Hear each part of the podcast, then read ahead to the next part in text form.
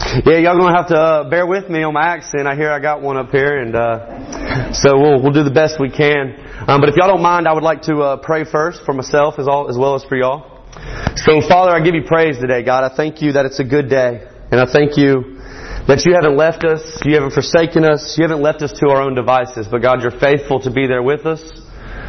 You're faithful to pursue us, God. You're, you're faithful to come after us in spite of our sins, in spite of our shortcomings, in spite of anything we may have done in life, God, that you're faithful to be there with us and to forgive us and empower us to move forward. So I thank you for who you are. I thank you for your word, that your word is truth. And I pray that anything said from me will not be of me. It will be of your Holy Spirit, God. Your word is truth. And I ask that your Spirit affect the hearts in here today, God, that we can have transformation that's lasting. I appreciate you and I love you, and it's in Jesus' precious name I pray.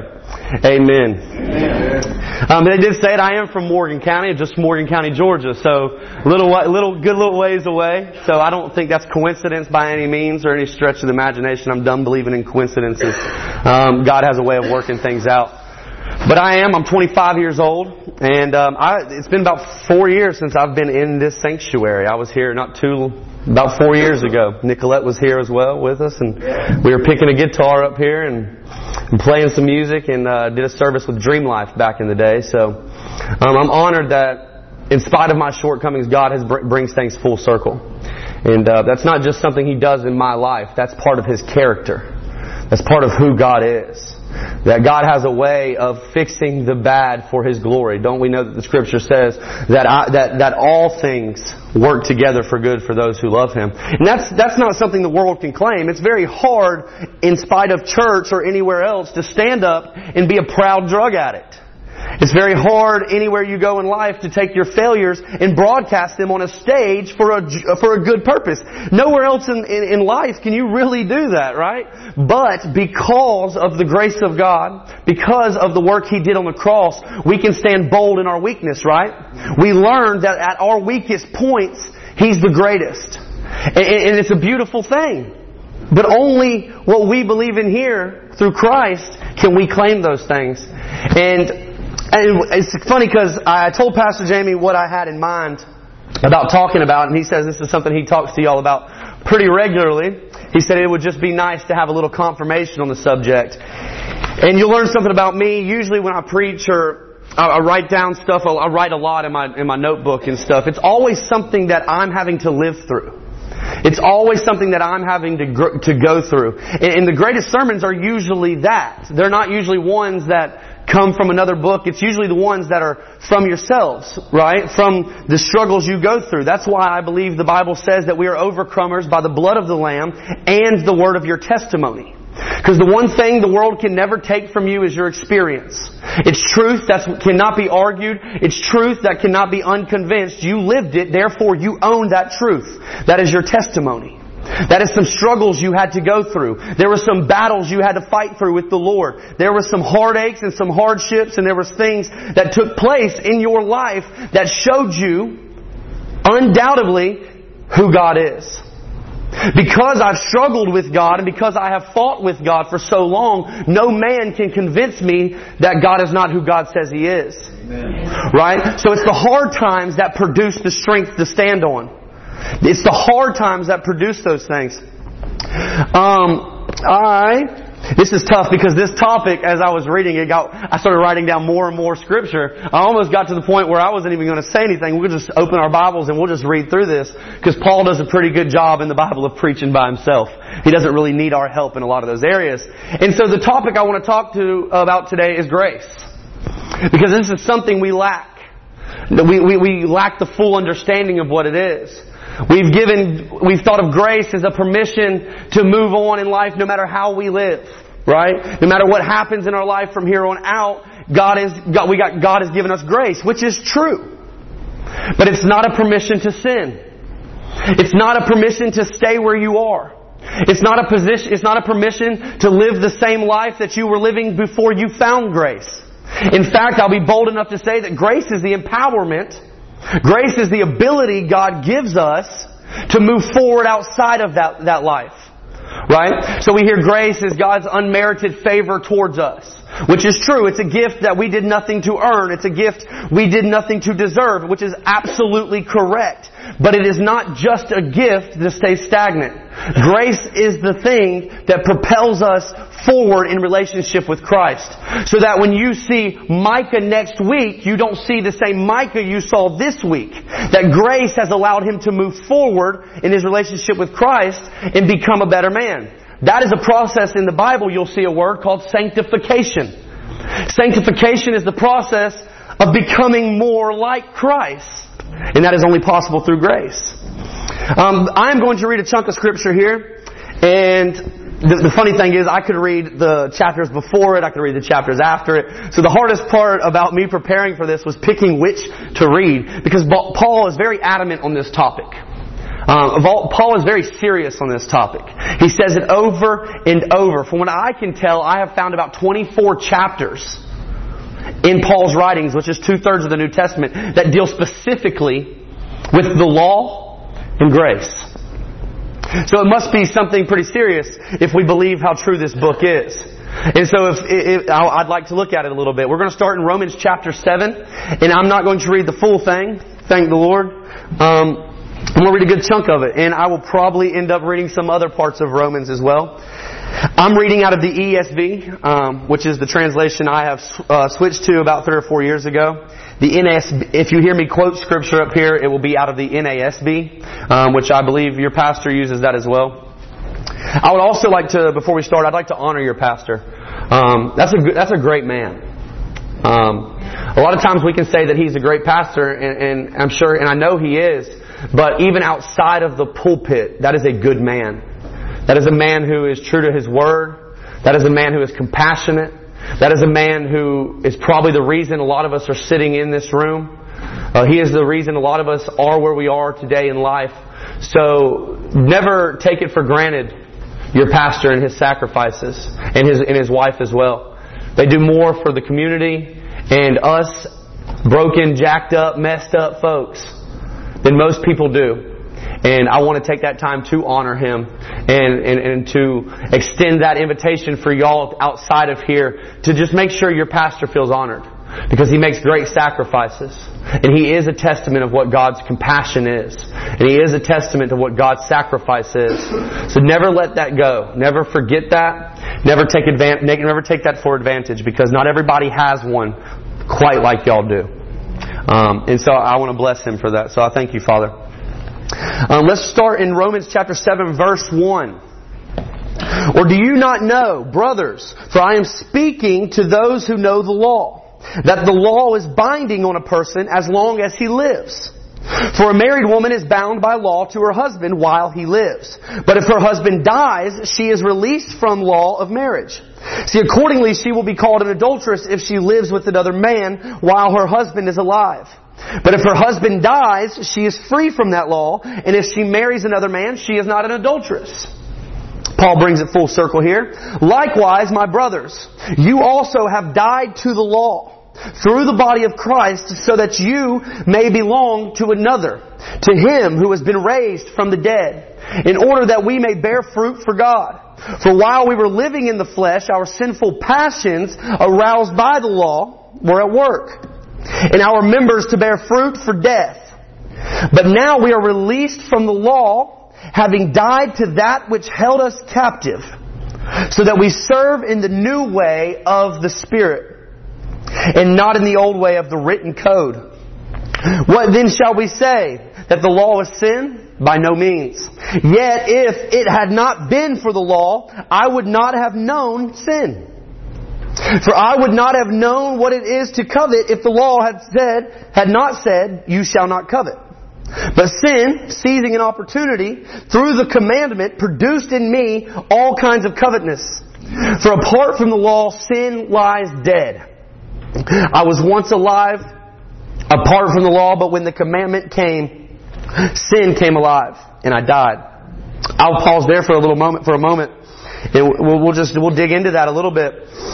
There's a lot of things being mentioned in this chunk of scripture, and so for some of us who don't maybe have a full understanding of, of, of what Paul is saying here, he's comparing, he, he's, he's talking to people who understand the law of God, which is called the Mosaic Law which is the law of Moses, which is um, in Exodus chapter 20 and on through there, God gives a set of rules and commandments. It's not just the ten. I wish it was. That'd make life a lot easier for them. We see the ten and we know the ten commandments, but there's roughly almost 800 other rules and other laws. Um, so the Mosaic law was given to give us a realization of our sin. The Bible says also in the book of Romans, it says that sin entered the world through Adam, which we know. Right? But sin, the Bible says, cannot be counted where there is no law. So for instance, when, when God put Adam and Eve in the garden, He says He gave you every tree which was good for fruit um, and, and good to eat, and you can eat of any tree you want. But it says the Lord commanded Adam one thing. Do not eat of the, the tree of knowledge in good and evil. So see, there's a commandment. It's a law. So sin entered when Adam broke the law. Now we go from Adam all the way to, to, we go from Adam through Abraham and into Moses, and there was no written law. But was sin still effective? Absolutely. What we have to realize is sin is a real thing. But sin was effective. The Bible says, for the wages of sin is death, but the free gift of God is eternal life. So here's what happens. If, if I go, and I used this analogy not long in class, not long ago in class, but if I go to Germany, I can find a road there who has no speed limit. If I want to get the fastest, that's called the Autobahn. If I want to get the fastest car I can find and I want to go as fast as I want, I can do that, right? I can go 200 miles an hour in a car and not be breaking the law. But what are the consequences for me wrecking a car at 200 miles an hour? See, sin, sin's effects on our life still have consequences, right? And those of us who have been addicts, if, even if it was never bad to do drugs, 30 years of drug addiction still has some effects on your body, right? So there are, there are effects of sin. But Moses came and gave a law. God gave a law through Moses, and that law made us aware of our sin. It put the sin into perspective, right? So Paul said there, as we read in Romans chapter 7, that if the Lord had not said, do not covet, I wouldn't even really know that I was coveting. Now, would coveting have an effect on me? Absolutely. Would adultery have effect on me? Absolutely. Right? So if I, if I'm having adultery and I get chased out of the house with a double barrel shotgun, and I get shot, I know that there's some right and wrong there. But it was not made aware to them that it was illegal until it was put on paper. See, for the Old Testament, their ability to fulfill the law was impossible. I could never do it. I couldn't live a life good enough. I could never live a life that would completely fulfill the law. And that was considered righteousness if that was possible. So the Bible says that your righteousness is as filthy rags. It was impossible for any man to live the life not breaking the law. Right? So it, what, what God did was He made it, uh, made us aware of the sin. Right? And to show us that we were completely incapable on our own, by ourselves, to fulfill the law, to live a good life. It was tough. It was hard to do all those things.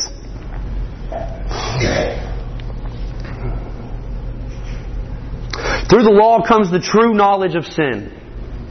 Through the law comes the true knowledge of sin. In other words, I like to call this the consciousness of sin. The consciousness of sin. That we are aware of our sin, right? Before I told you that adultery was illegal, the effect would not be in the heart and the mind. Before I told you that murder was illegal, the effect would not be in the heart and the mind. Right? When we do something bad, those of us who are Christian, which I believe all of us pretty much are, if so, we're in the right room. But what I believe is if, if I had committed murder, it would not have affected my heart, my sin conscience, right? So we know that when we do something bad, we feel bad about it. That's the Holy Spirit, the Spirit of conviction. We know that we don't feel at ease with what had happened. Because the law says not to do it. The law gave us a perspective of what sin was. It ultimately, it showed our need for salvation. It showed our need to live this life by ourselves. It, it showed our need to have help living this life. It showed our need to have someone come and to someone to save us. Um, Romans chapter 5 verses 15 says that the gift of grace overwhelmed the fall of man. The gift of grace overwhelmed the fall of man. See, Adam's one trespass brought condemnation into all through sin, through transgression. Sin and transgression are a little bit different. Sin is the act, transgression is breaking the law. To trespass is to going against the law. So if I want to go fishing on somebody's property, it's probably a sin knowing that it's not my property to go fishing, right? But if they got that sign that's black with orange letters that says no trespassing, I have broken the law because the law was posted. Because the commandment was posted on the fence. So if I jump the fence with the no trespassing sign there, I have done it conscious of the law, and now I have transgressed the law. I have transgressed it. Um, through transgression. Jesus brought justification to all. He justified us. And I'm going to try to dig in this without going too far into it. Um, through just the justification of Christ was possible because of grace. Now we talked about grace is something that we don't deserve, something that we get, right? I didn't do a good job of living my life before Jesus found me. And I'm, I'm still in the process of doing a better job. And that's a process that never ends. Right? But it's not a process to which I have to stay stagnant. I have to stay still. Um, so Jesus came. And the Bible, the, Bible says, they asked him, they said, so did you come to do away with the law and the prophets? And Jesus looks at him and Jesus says, uh-uh, absolutely not. I came to fulfill. I came to fulfill it. Meaning I came to accomplish what you could not do in the flesh, which I had no ability of doing. Jesus came to live the life of fulfilling the law, of walking without sin. Though tempted, he did not sin. Jesus lived a blameless life according to the law of God. Jesus did not sin. And so because of that, Jesus became the perfect sacrifice for our sins. The ultimate sacrifice, once and for all. Finished. Done. Finito. He has made it work. So what's always cool is if you want to look at pictures in the Old Testament or look at things in the Old Testament of how God has planned this out for a very long time. The, the Ten Commandments were originally written by the hand of God. Moses got ticked off and he threw them and he broke them. There was another set of commandments that were written. And the placement of those commandments were put in what underneath what was called the mercy seat. So even from the beginning of the, the law, even from the beginning of the Mosaic law, the law was covered under the blood. Now that blood that had to take place on the Ark of the Covenant had to happen every year. Had to happen over and over. Because it was not enough to quench death. The Bible says that, that mercy triumphs over judgment. I believe that was God's plan all along. Not to leave us to ourselves, and not to not have a relationship with us, and not to be distant from us, and not to be far from us. He wanted to dwell with us. His perfect idea was, of creation was living with Him in fellowship in the garden. Right? To walk with Him and to talk with Him. It wasn't our sin that separated God from us. It was our sin that separated us from God. It was our sin that we, that, what we talk about, that consciousness of sin. That idea of right and wrong that lives in us kept us away from what we thought was holy. It's the same thing in our lives that keep us away from our friends and our family when we start messing up. It's the same things in our life that makes us walk back out the church doors when we're having a hard time in our lives, when we're struggling. It's that idea of messing up in our mind that keeps us away from God. In fact, when Adam sinned, it was God who came looking for Adam. It wasn't Adam who went looking for God. God approached Adam in the midst of sin. Sin had entered the earth because Adam and Eve ate from the tree of the knowledge of good and evil. And so Adam comes, and I've told this with the guys a lot. I love this because God showed it. It's, it's beautiful. But God comes, and what does He say? He says, Adam, where are you? Adam, where are you? Now we know God is omnipotent and all-knowing and all these things, right? So do you really not think that God knew where Adam was? I don't think He was asking position. I think He was asking condition. Adam, where are you at right now? Adam, what's going on, man? Where are you? In the midst of your sin, how are you, dude? Where are you? What has caused this thing to happen? And you notice the first thing when Adam and Eve eat, the first thing that enters the that, that enters into them is shame. They realize that they were naked. And they cover themselves. In other words, they hide themselves. They put their sin over here and cover it up. So that nobody else can see it. See, shame didn't exist before that. See, guilt and condemnation didn't exist before that. But it truly affected Adam and Eve. And because of Adam, the Bible says that it has affected us as well. That is called sin nature. And what a beautiful thing that you aren't having to live in the nature of sin anymore. The Bible says, Do you not know that you are a new creation? You're brand new. That doesn't mean He gives you a new face. That doesn't mean He gives you a new pair of shoes and a new pair of clothes. That means He has set you free from the sin nature that dwells in you. Now there's a difference between sinning and being a sinner. There's a difference between having, having a sin and being a sinner. A sinner lives in the nature of sin.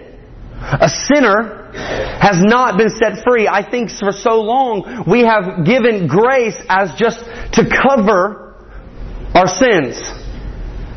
And, I, and I've come to this thought Jesus didn't die to cover our sins, He died and washed them away. He didn't die to paint over them. He didn't die to put new paint on an old wall. He died to wash it away and build a new one. He gave you a new name. But the problem is we keep the old man in our mind so long that we feel we're always bound by him and we're in this constant struggle with sin. So in the Old Testament, the temple was built and the presence of God was placed in the center in a place called the Holy of Holies, right? So in the Holy of Holies, only one person one time a year could go to atone for sins. And then there was a, there was an inner court and then there was an outer court and then there was stuff that went on behind, outside of that. Right? And it was almost like a holiness level. Like, the holiest were in this inner part, the next the holiest were here, next holiest were here, and the next holiest is here, right? The funny thing is we live our lives exactly like that. We live our lives with the thought that as soon as I get it right, then I can go into this part of the temple. Or as soon as I clean myself up a little bit and I stop doing this, I can go into this part of the temple. And then I'm stuck in this part of the temple. See, the book of Ezekiel has a very good picture of this and he says that he saw a river flowing from the temple of God and he saw, and at first he was ankle deep in the water.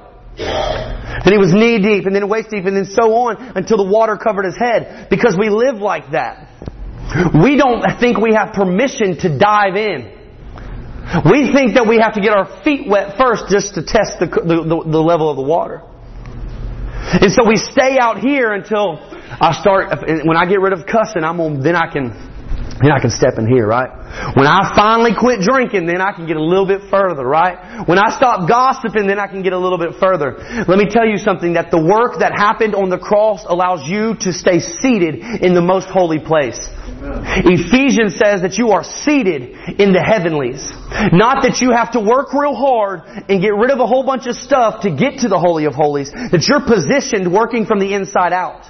And I think if you free your mind to understand that, if I free my mind to understand that I am living from a place of holiness and not to a place of holiness, then how will my walk truly look? How will I truly live my life? What will the words I say if I understand that I am seated with Christ in heavenly places? Not trying to find a chair. I'm seated. And with that, the Bible says in Ephesians that I'm an heir with Christ. See, you had two sons. You had two, in the prodigal son, you had two sons. One son, although we blast him and we give him a bad name, that son knew what was his. He knew what was his. Yes, he messed it all up and he made a mockery of it. But did that change the father's heart? The other son was jealous when the other son came back and he was upset because the other son just stayed right there and sat on that church pew and did everything his father told him to do. But what do you think is more effective? If I take something I learned in here and I go out there and I run with it and mess it up, How much better will I learn? We live from a place of heirs. That, that freely, we have been freely given all things under Christ. The work of the cross allowed Jesus to live in us. The Ark of the Covenant is now inside of us. The, the Ark of the Covenant is not now hidden in a temple made with hands. It is hidden in the hearts of man. And if you truly understand the presence of power and of relationship that that possesses, then you will never walk the same. The Bible says that Jesus was coming down to the river for John to baptize him. And it says that as he was getting baptized, it says the, the Spirit in the form of a dove descended upon him. A pastor named Bill Johnson talks about this, and, and I love it because it gives me a clear picture. The Spirit came down and it descended upon him. If the Spirit was on each and every single one of you like a bird on your shoulder, right? On a bird on your, how would you walk? To make sure that bird didn't fly away. Every step you took from there forward would be in mind of that bird on your shoulder. Everything you did, everywhere you moved, the situations you put yourself in, the places you were around would be in mind of that bird that lived on your, that was on your shoulder. You would think about it. You wouldn't want that bad boy to fly away, would you? Absolutely not. Right? But we get so complacent with this word called grace that it's okay. Oh, I messed up.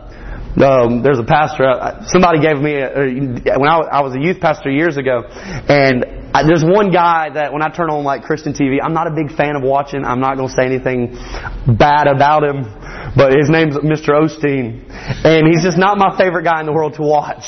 But somebody gave me a T-shirt that had his face on it, and it said, "Sins? You mean whoopsie daisies? like no big deal." For some reason, we think just because Jesus died that there's no more that, that we don't have consequences in this life for sin. That nothing's going to happen. That Jesus forgave me. Absolutely, He did. That don't mean you can't crash into a tree and blow up. Right? That doesn't mean that you can't go and contract a disease that you can't get rid of. See, the, the wages of sin is death, but the free gift of God is eternal life. It's a choice. So we talked about in class. We were teaching. We've we've just gone through and we and we, we taught out at Genesis and we've worked our way just through the generic parts, just kind of an overview of Bible 101. And we get to this point in Deuteronomy and in the book of Numbers where Moses and Joshua both make these statements, but they're very important statements. They're standing in front of some of the most hard or some of the hardest battles that they're about to face. They're standing in front of the promised land at one point, and they're about to transition from the wilderness where they were kept, and, and they make these statements. Choose you this day whom you shall serve. Choose you this day life or death. Choose life. Choose you this day whom you will serve. Eventually, we got to come to a point in our lives where we look at what Jesus did and we accept what He has done on the cross and we make a decision that I don't know, I will no longer live in the nature of sin. See, Peter in the, in, in 2 Peter chapter 1, Peter seems to be pretty confident that you don't even have to live a life with corruption or evil or slander sayings or gossip anymore. Now we feel like it's impossible. And we say things like, oh, you're going, you know, it's not, it's not about perfection, it's about progress, which is true. But that minimizes the potential that you have. And you can live your whole life accepting the same man that was there before and just fighting with him. Or you can understand the fact that grace is the ability to free you from walking in the ways that you used to walk. I'm sure there's a lot of amazing saints that are buried out here, but the most potential in the world is out here as well. There's no more potential in any one area than a cemetery. See, potential is energy or motion that has not been accessed yet. It has not been put into full force. So potential is something that is inside of you that has not been released, that you haven't moved forward. And the difference between us and out there is we have today to choose life or to choose death. You've still got the decision that you don't have to be bound by sin. See, the Bible says in John chapter 1 that Jesus came being full of grace and truth. He was full of it. How did Jesus live a blameless life? How did Jesus walk forward? How did Jesus do this? By the power of the Holy Spirit, yes, but being full of grace and truth. We say things like, God's not speaking to me. I don't know how to do it anymore. I, I can't hear the voice of God. Are you reading your Bible? That's the first question. He gave us a 66 book love letter. And we want to say He's not speaking to us, but we ain't picked the bad boy up in three weeks. We, God created us. Some of the best miracles that Christ and God has ever done through creation was making you. There's been masters of medicine and healing and inventions and things that have perspired from the mind of man because God made man and man chose to take what God had put in him and release it. Tim Kraft says that God didn't make that church pew, but God made, made the wood and He made a man with the idea or the concept or ability to carve that out. Now as long as I say I've never been a good carpenter, or I've messed up this project and I've messed up this project, so therefore I'm going to mess up that project. You give your permission, you give yourself permission to stay still. You give yourself permission to stay stagnant. Because you keep in mind that old sin nature. You keep in mind what you used to do. But you're a new creation. You don't have to live like that anymore. The law was overwhelmed by the grace of Christ. See, he, he didn't say it's almost finished when he hung on the cross. He said it is finished that the blood of Christ, the perfect Lamb of God, came to this earth and lived a blameless life before both man and God and hung on a tree. The Bible says in Deuteronomy that any man who hangeth upon a tree is cursed, that Christ took on our sins not just for us to go to heaven. I wish it was that beautiful. Sounds nice. That you came to an altar one day and you got down on your knees and you said a little prayer and you were going to heaven and it's all good from there on out. The problem with that is, is salvation is the beginning. The Red Sea was only the beginning to obtaining the promised land. He'll set you free in a moment, but you can live in hell forever. You've got to make a choice. You've got to make a decision to move forward, to allow grace to no longer be just something that forgives your sin or permission to mess up. Grace, you have to get in your mind that the grace of God, the free gift of God, from God is for you to move outside of your sin. First Peter says that you are called to be holy, so be holy. If you tell yourself and you convince yourself, let yourself know the Bible says sometimes you got to build up your own faith. Let yourself know. You don't have to be like this anymore. That you have the ability to be good. Ephesians chapter 3 says that we are the workmanship of God. He created you to be good. So be good. And when you're not good, don't stay in it. Move forward. I say this all the time. It's one of my favorite quotes. Thomas Edison goes to the patent office with his 738th patent. All of them have failed. And the patent clerk looks at Thomas Edison and she says, are you really here? You have, you have failed 738 times. And he says to her, I have not failed 738 times. I have found 738 times how not to make a light bulb. See, that sticks with me. Because your attitude and your, and your relationship with Christ is what will propel you forward out of your mistakes. Micah said it the other night, when you fall, fall forward. That's all it is. But he who goes on sinning willfully, there is no sacrifice for sins, Hebrews chapter 10 says. There is no more sacrifice for sins. I don't care how hard you keep looking out there, he did it once on the cross forever. And now you have permission through grace to move forward. He did it once on the cross forever. You're not going to get resaved by coming back to the altar. What you can do though is you can activate the grace of God in your life to move forward. You can activate the forgiveness in your life not to just be sorry, but to move forward, to take a repentant stance, to take a 180 and walk backwards out of it. We don't have to stay who we were. Paul is as bold as to say, and if that is the case, then we have trampled on the blood of Christ. If this has to affect me, I've given myself so much leeway throughout my relationship with Christ. I've given myself so much grace not to become a better man, but to stay in my sin. So where sin abounds, does and grace abounds, does that mean we can go on sinning willfully? Paul says, heck, no. Grace was to set you free from it. A last thing, and I'm going to close right here. I've always thought this, I've read this verse a hundred times. And, I, and until I was looking at this and how I don't have to do this anymore, see, and how I don't have to live the same life anymore, that I absolutely do not have to be the same man I was yesterday. I, I was reading and it's a beautiful thing.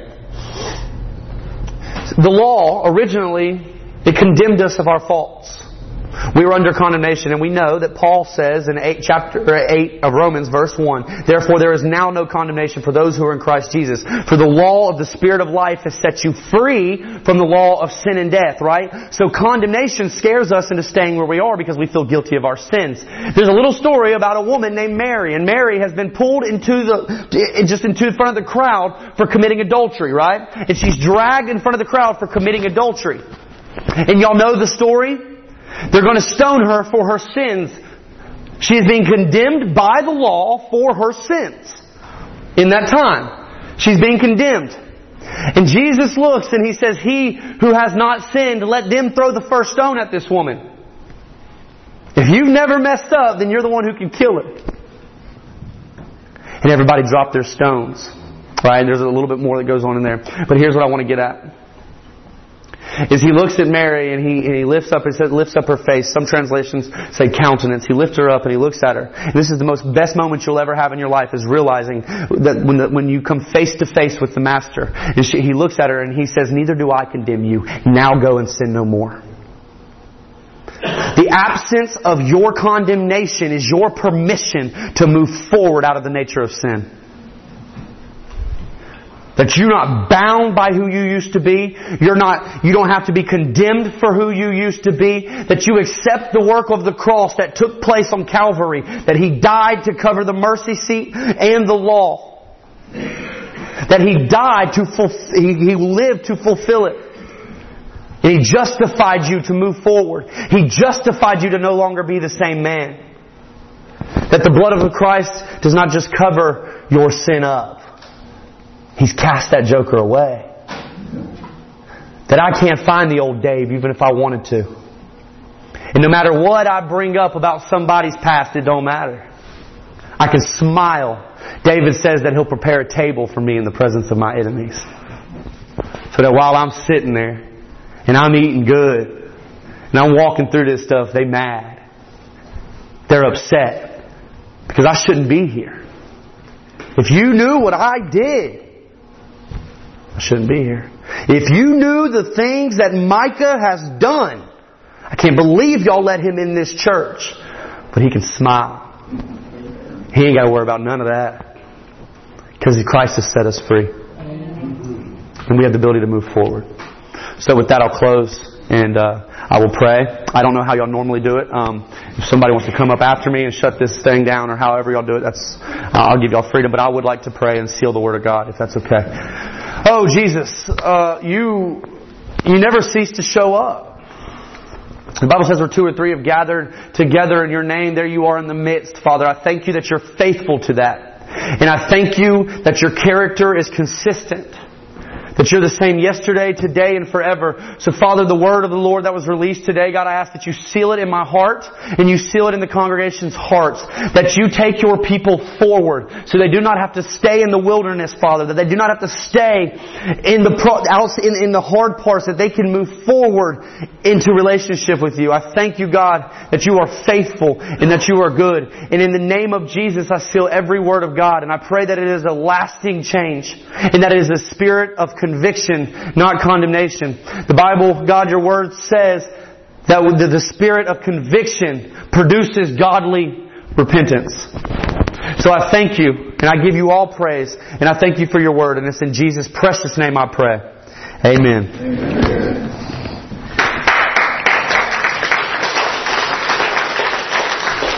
Thanks, sir.